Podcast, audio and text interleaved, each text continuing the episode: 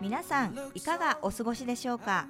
この番組「匠リーガルオフィスのマイパッション」ではさまざまなシーンでキラキラと輝いている方々をゲストにお招きして人生のターニングポイントやスタート秘話について伺っていきます。ナビゲーターは私匠リーガル司法書士法人代表の司法書士松本真希です。さあ本日は第56回ということで改めて簡単に自己紹介をさせていただきます。東京立川市で司法書士事務所を12年やっています。縁もゆかりもない土地で事業を始めましたが飽くなきチャレンジスピリットでこの地域を開拓し皆様に実りをもたらせるようにと事務所名を「匠」と名付けました。どんなご相談事もどんとこいな事務所です。それでは匠リーガルオフィスのマイパッションスタートです。この番組は次世代のために就活をしたい。新規事業の会社を作りたい。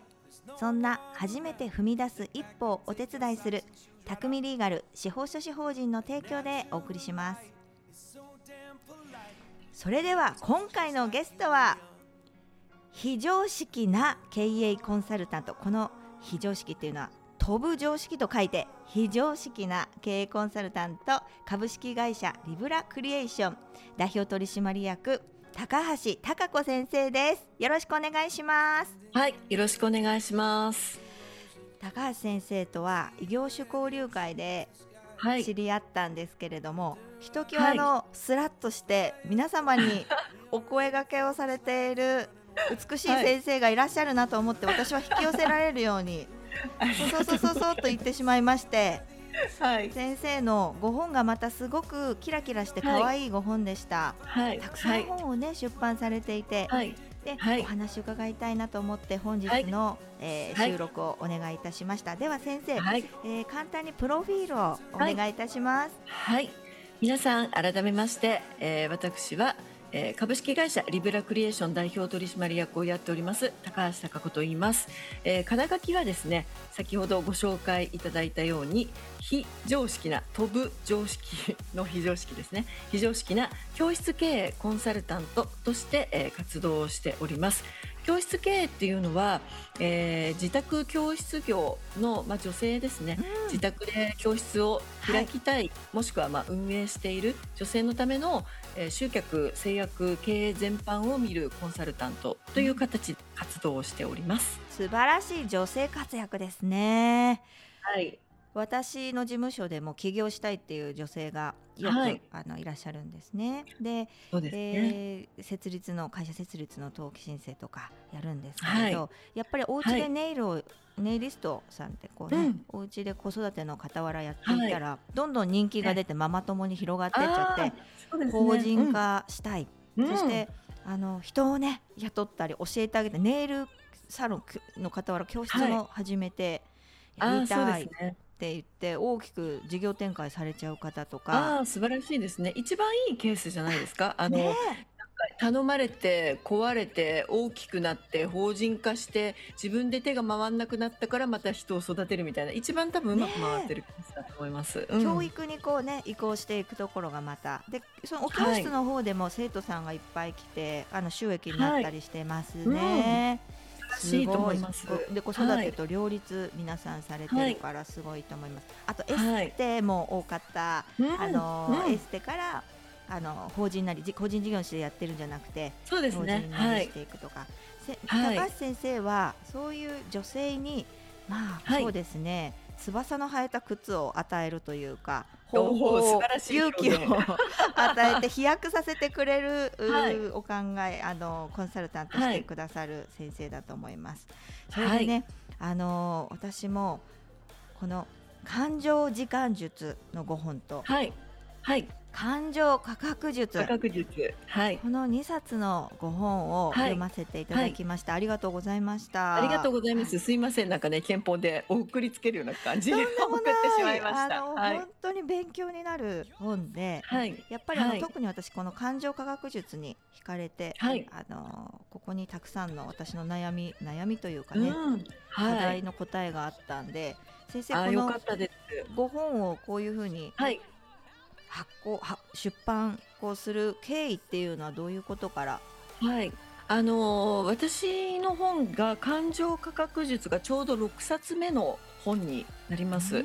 でもともと,、えーと、自宅教室業の先生のための、まあ、出だし特に開業時ですね。あのー、今、えーとラジオだとねちょっと見えないのかもしれないですけど表紙をちょっとあの私手元に出しながら読んでいくんですけれども、はい、あのしっかり稼げる自宅教室の開業集客バイブルっていうものを一番最初に出してます。これはもう開業の時にネット集客全く分かりませんっていう人が何から取り掛かったらいいのかっていうのが分かるようになった本ではい、で一応私今6冊全部重版かかってるんですけれども、はい、最初から。でその時に、まあ、これが重版かかった段階で皆さんのまた声が届いて制約もできないと大変ですよねっていうことで、うん、シリーズの本はい、ここでもうまずシリーズ2冊作ったんですよ。すごい。で、このね、あのちょっと補足ですけど、重版がかかるっていうのはすごいことなんですよ、はい、皆さん。あのなかなかあの自己満足で終わっちゃうこともあるんです。はい、本を出版して自伝みたいの出したりとか。はいそれでノウハウ本とかもね、はい、ででもこれでよかったんだとか自分の考えを形に残せてよかったっていうのがあるんですがこの重版がかかるっていうのはすごいんですよ。はい、頑張ってニーズがあったっていうことなんですよね。はい、そうですね、はい。それでシリーズになってっちゃったってことですね。そうですね。で、三冊目はちょっと出版社が変わって、はい、ちょうどコロナの時にオンライン皆さんが苦しんでたので、オンラインの自宅教室の企業バイブルということで、副業の勧めも合わせて書いたのがこちらの三冊目だったんですね。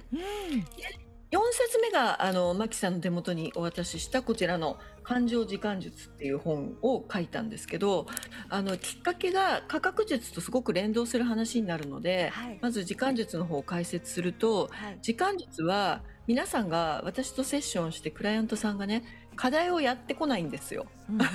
うん、うん、お忙しいからね。そうそうそう、宿題できなかったんですかって言うと、いや時間がなかったからですって言うんですよ。うんうん、で、時間がないっていうのを聞いていくと、私の時間の使い方と全然当たり前ですけど、時間の使い方が違うから、ないんじゃなくて、まあ。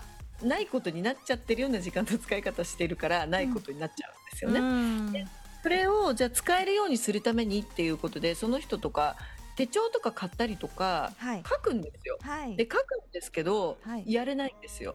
でなんでやれないのっていう話を聞いたら、ねうん、あのいや気が乗らなかったとか、はい、モチベーションが上がらなかったとか言うんですよ。うん、だから感情関わってますね。そうなんですよ。いくら一生懸命ノートに手帳に何時に何やるって決めても感情が乗らないと結局やらないじゃんっていうのが、うん、答えだったので、うん、それをどう考えて有効に時間を使っていったらいいのかっていう切り口で書いたのが感情時間術なんですよね。うん、例えばですねまあ、嫌いの感情時間の上手な扱い方、はい、嫌いだなって思っちゃうとなかなか着手ができないですよね。はい、そうそうなんです。そう やだなーってやだなーが後回しになってて、はい、楽しいなーばっかしやっちゃいますよね。そうですね。なのでなるべく嫌な時間は減らしていくっていう時間の使い方っていうことは嫌な仕事はやらないとか、うん、あそもそも やらない。いや、そうなんです。やらない、やらない。あの、私は楽しい仕事しか引き受けないって決めてるので。ね、うん、やらないっていう仕事を受けちゃうと、やりたくないのにやる羽目になるから、余計時間が遅くなっちゃうので、うん、まず基本はそうなんですけど、それでもやんなきゃいけない仕事ってあります。まありますね、で、その時には。なるべく短時間で嫌だなっていう気持ちを切り替える訓練をするっていうのが一つとあとはそもそもその時間に対する憎悪とかですね険悪感をあの深掘りしないっていうことですね。あ考えちゃうとできなくなっちゃうから。考えちゃうとできなくなっちゃうから、もう淡々とやるっていう感じにしちゃうっていう、そ、ね,、の時間に対する自分の温度感ですね。高温なのか低温なのかとか、うんうん、でそれを理解した上でスケジューリングしましょうっていう新しいスケジュールの考え方を書いたのが時間術だったんです。うん、いやこれはね画期的ですよ。どうやるかっていうノウハウのところ対処療法みたいなね病あのあ病気とかでいうと。それをやるんじゃなくってもう根で本から治すかみたいな。ら やらない、ね、根本にやらないとかあと自分の感情にもっと向き合って、うん。捨てるものは捨てるし、うん。大事にするものは大事にするっていうのとあとやっぱり好きなものって取り掛かる時の馬力が違うから、ね。同じ1時間でも多分2時間分ぐらいの充実度があるんですよ。うん。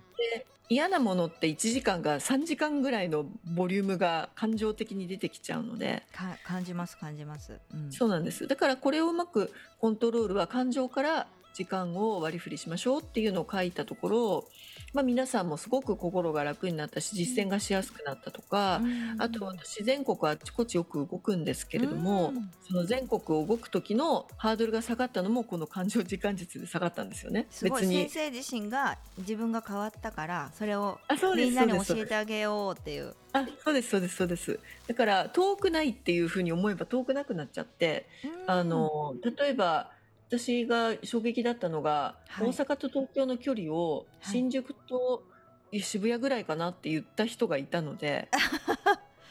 あ それはだから感情 感覚なんですよ。あ。あそうなんだと思ってその人イギリスと日本行ったり来たりしてるのではい大阪と東京って、うん、自分的には新宿と渋谷ぐらいかなってさらりと言ってのけたのであそっかじゃあ北海道から沖縄日帰りできるなって私その時にその話聞いて理解できちゃったのでなるほそうするどとね躊躇なく動けるようになったんですよ。うん確かにまあねイギリス行くことを考えると新幹線2時間まあ近くはなりますね。そうなんです。そうなんです。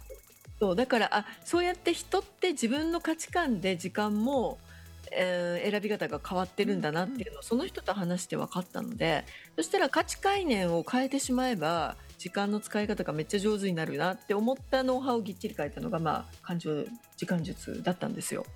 ねえ、ここたくさん金言がね金言って金の言葉が書いてありますけど、はい、自分のゾーンに入る集中時間とタイミングを把握するとか、キャパオーバーにならないように感情時間を組み立てる、そうですね。私これ苦手なんですけど予定表にいっぱいぎっしり予定が入ってると満足する人間なんですよ。それを見ていますいますいます。よかった。今日もあの仕事いっぱい入ってるから安心。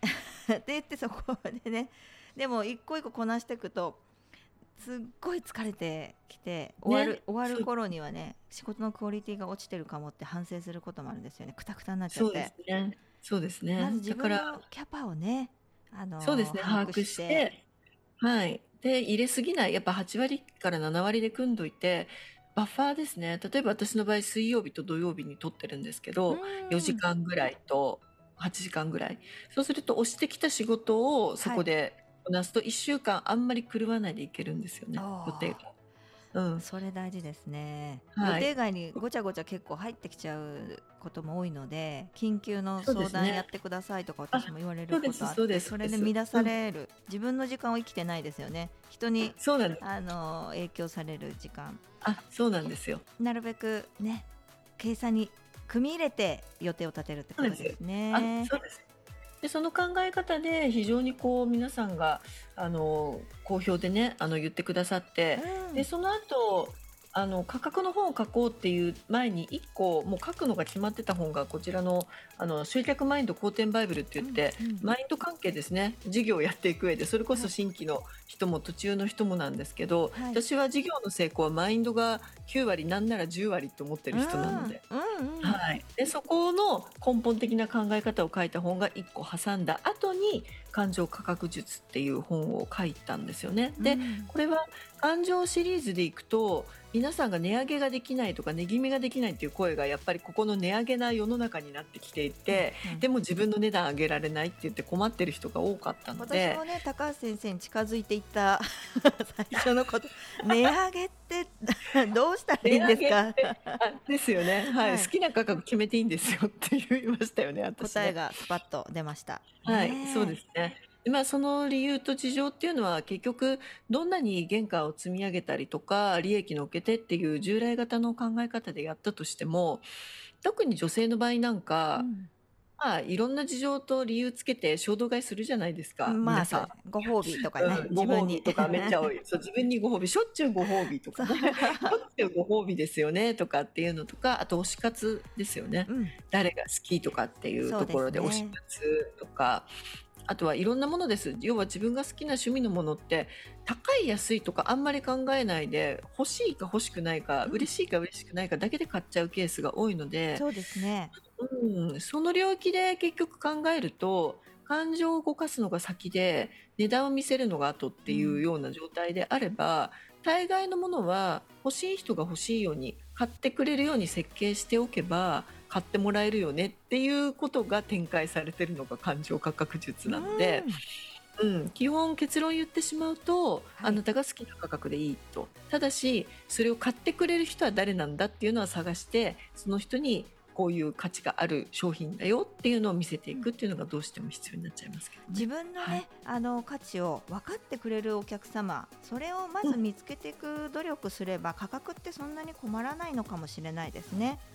そうですね。あのよく聞くのが、まあ、私新規の開業の人とかのご相談とかね、はい。お受けするんですけどはい、どこかの例えば協会ビジネスとかのなんか取りましたと資格。でそこの先輩たちがじゃあ分かりやすいからじゃあ5000円とかにしときましょう。はい、皆さんが5000円だからだから自分5000円しましたみたいなそんな感じのノリが多いんですけどもしも自分が1万円とか2万円でやりたいっていうふうにもしも思ったとしたらはい、その値段を設定するのは何ら問題ないんですよまずは。うんうんうん、でその値段を設定した時に1万円を払ってでも来てくれる人っていうのを想像しなくてはいけなくて、うんうん。でそれによっては自分が取った資格とかの内容にさらにプラスアルファをしてその人が喜ぶように組み立てていくっていう感じの方が多分うん価格を先に設定してしまう方が、うん。うんまあ人間探しやすいかなっていうふうにそうですね。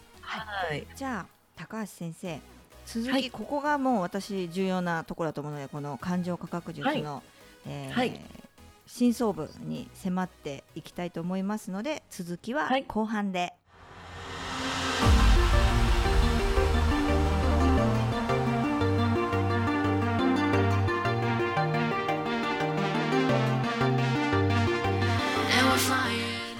ガルオフィスのマイパッション改めまして、えーナビゲーター松本真希がゲストに非常識な飛ぶ常識ですね。非常識な経営コンサルタント高橋貴子先生をゲストにお招きして、えー後半もお届けしてまいります。ということで前半でも高橋先生の著書感情時間術についてたっぷり伺いました。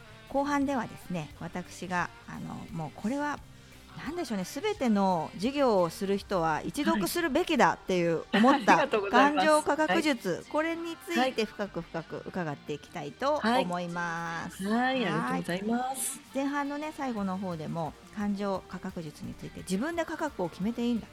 価格まずはい。ありきで、それに合った人を探していく方が効率いいよっていうのを伺いました。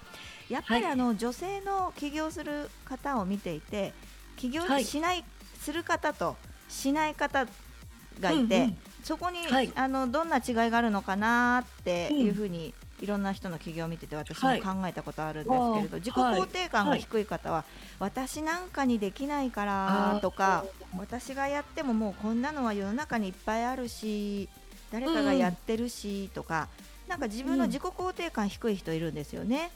はい。で逆に私がやるからこそ意味があるとかうん。私のファンの方がいるんで需要があるんでやりたいですっていう人はんどんどん起業していきますね、そうですね。はい。気持ち一つなんだと思うんですよねそうですね。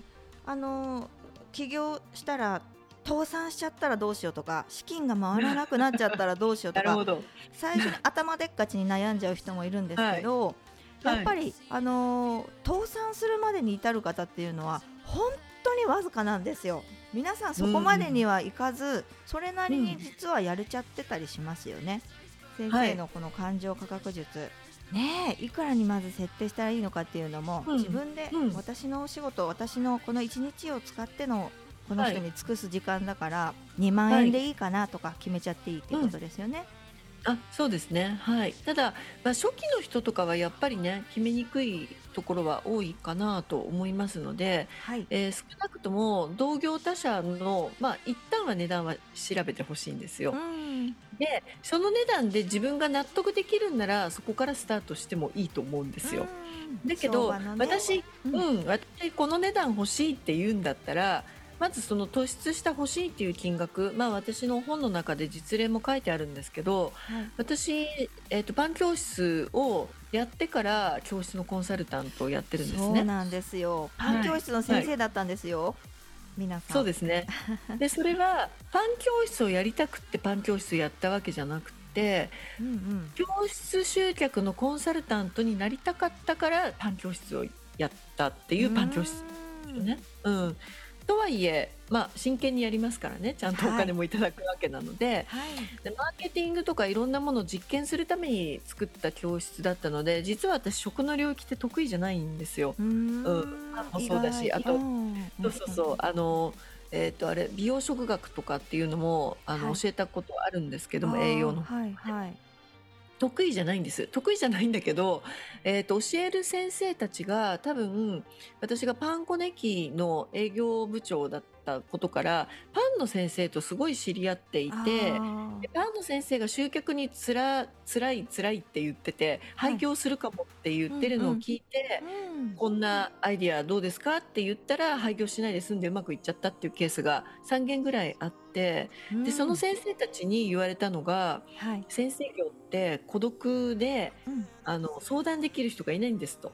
でそうかもしれないですね。そうなんですよ。うちのおばも実はパン教室やってました。ああもうやってないでですやっぱり、うん。あそうなんですね。でその時に教室専門の女性のコンサルタントがいてで高橋さんみたいに相談できる人がいたらいいのにって言われたんですよその人ニーズがありましたね、そうなんです。そうなんです。で、私どちらかっていうともちろんビジネスの人で、あの営業職ね22年ぐらいずっとやっていたし、ザビジネスの人なんですよ。基本的には。うんだから食の人とかじゃなくて、はいうん。で、でもその人たちが困ってて救われるんだったら結果としてね、習いに来る人たちも習い続けるわけだから、でその人も嬉しいし、うんって思ってじゃあ経営コンサルになろうって決めたんですけど。うんあの会社を辞めていきなりコンサルやったからって信じられないじゃないですかこの人本当に私をどうにかしてくれるのかっていう、コンサルタントって実績がものを言う世界なので、ねえ、積み重ねていかないと。うんそうですね。っていうことはもう自分で先に実績作ってしまった方がいいと思って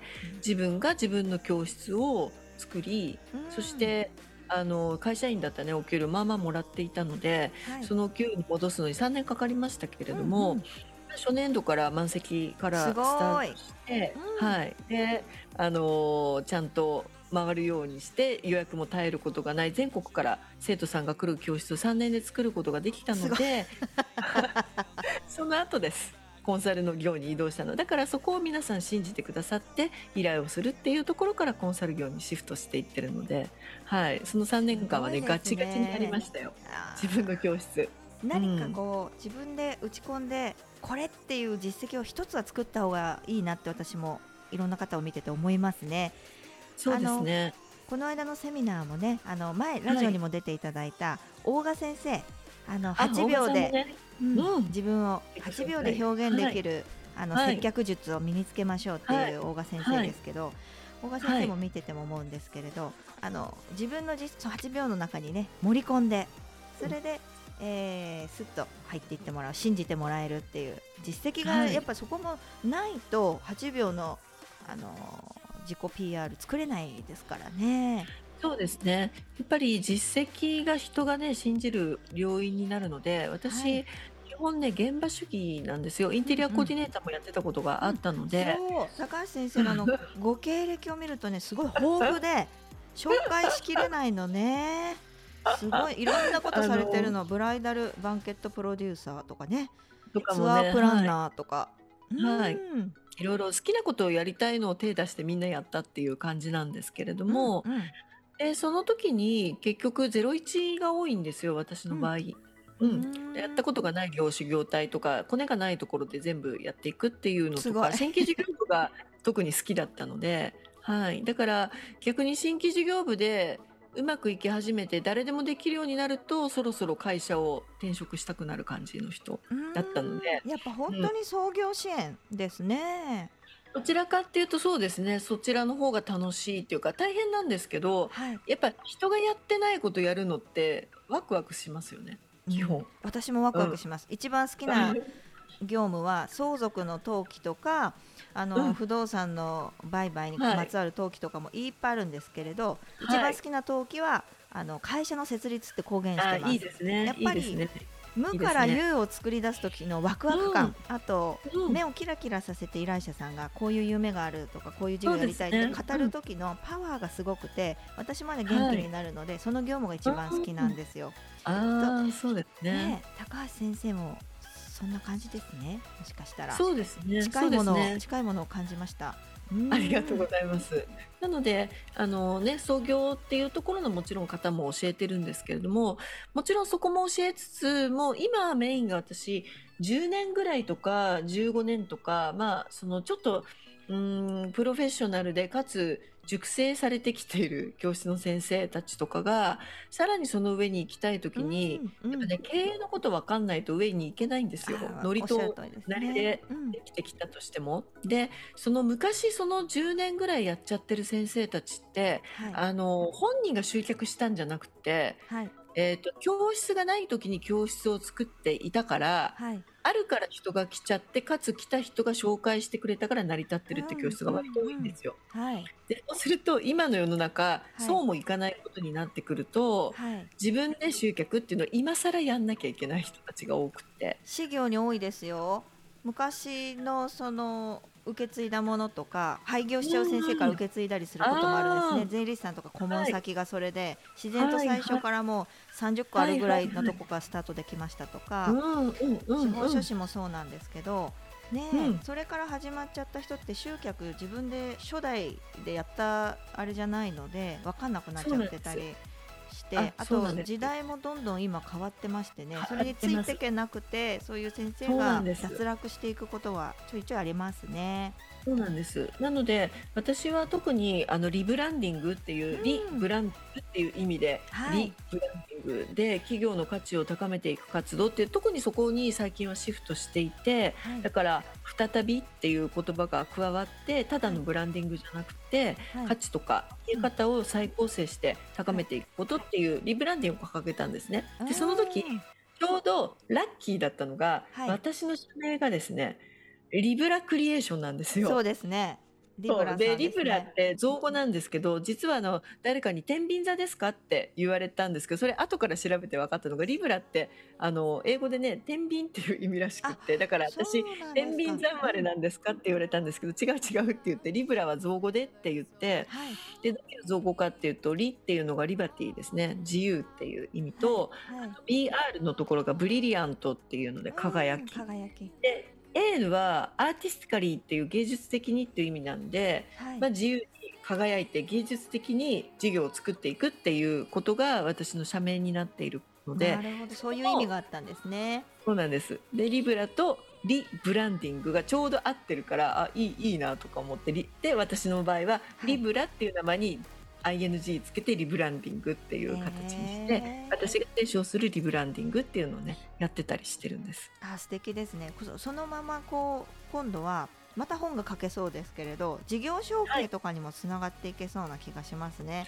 先代から受け継いだものをこう2代目がどううん自分のブランドのものにしていくかっていうかね。やっぱ、はい親の色が強かったり先代のその、うん従業員さんが引き継ぐ場合も最近増えてきてるのそうでですね。そうですね。自分色を出す一つの勇気を先生からいただけたらっていう感じはしあますね。そうですね。今授業継承とかもね結構悩みっていうのでそうそうすごくよく聞いてます。社うん会的にもせっかく成功している事業が後継者がいないことによって断たれてしまっているのは社会にとっても大きな損失なので誰か若い人が引き継げ若くなくてもいいんですが、まあ、引き継げる人がいるっていうのが あーそうですね。いいな、競争力がそうですね日本全体の競争力高まってねいいと思います。うんそうですね。はうい。んで私の場合はだからコンサルタントを育ててます。私今あ事業継承ではなくコンサルタント私と違う毛色で全然構わなくてご本人の特性を生かした形で今9人いるのかな手元に。すごい、はい、お弟子さんたちですね。はい、あ、そうですそうです。でその方たちが自分の特色を生かしてコンサルティングをしてくださると、はい、私が見れない人、その分その先の人を見てもらってるので、まあ、それが事業継承ではないんですけど、それに近い状態におそらくなっていくなと思ってるんで私はあの私のコンサルタントの、ね、先生が、法人を立てる時には、法人しまう時のことを考えて立てるっていうことをおっしゃっていてであのその方は廃業って言ってました最後は、別に引き継がせるつもりは。最後廃業もしくはと MA するっていう今それを考えて、ね、もう作った時から MA 目的で、はい、MA しやすいようにあの作りたいですって来る方いらっしゃいますよ。ああそうなんですね。私は多分ねかなって思ってますけどね。そのまんまっていうのは多分引き継ぎっていうのを考えるのも大変そうなので。でも先生のね自由にやるっていうイズムは受け継がれてるわけですからね。あそうですそうです。それでいいかなと思っているので。はい。こんなねさっぱりした高橋先生あの趣味はサックスということで、あの SNS で拝見してまたそれもかっこよかった華奢な先生細いからスラッとされてるから華奢な女性が いかついサックスを抱えてまた弾きこなすんですよねルパン三世とか。はい、あもう感動しました。あありがとうございます。あれは練習レベルだからね、あのちょっと機材が帰ってきたのを吹いたのをカラオケね、そのまんま、うん、あのうまくいってうまくいってないっていうか練習とかも上げとくと本番とのギャップがあるから結構練習も私普通に上げてるんですけど、楽しんでらっしゃるんだ。はいはい、そうなんです。だから、だから見せようとは思ってない、別に。うん。表裏のない先生で、本当に。ありがとうございます。全てをさらけ出してくださるんだけど、はい、もうどれ、はい、どれもどれも様になっていて、先生にしかできないなって、人生を本当謳歌されてますね。はい、もうその S 型が私のもうブランディングだし、皆さんが憧れて頑張ってねっていうベンチマークになるように背中を見せる形で歩くのが私のやり方かなと思います。素晴らしい。もう女性のお手本というか私あのその分野今度頑張っていきたいな女性のね企業支援頑張っていきたいなそうですね。はいぜひぜひはい、私も協力できることは、うん、何でもお手コラボさせていただきたい、はい、これをきっかけにと思っております。ぜひぜひお願いします。はい。はい。ということでもう本当に名残惜しいんですけれどなんか時間経つの早くて早いですね。感情時間楽しいことは早い、ね、短い。今回のゲストは非常識な経営コンサルタント株式会社リブラクリエーション代表取締役高橋貴子先生でした。ありがとうございました。ありがとうございました。はい、あっという間にエンディングのお時間です。このね先生のね、うん無から有を作り出すそのご自身もものすごく生み出す力があるしまた育てる力母のような愛に、えー、包み込まれたお時間でございました。たくさんの知識とあなるほど目から鱗っていうこの価格術あの紹介しきれなかったところたくさんあるんですけれどそれをもうぜひご本で皆さん読んでみていただいてそれぞれが人生を楽しみながらお仕事するというのを充実させてください。それではまた次回お会いしましょう。素敵な一日を。この番組は立川と中野で丸12年初めて踏み出す一歩をお手伝い心の中に秘めていたものをいざ行動に移す時ぜひ匠リーガル司法書士法人を以上の提供でお送りしました。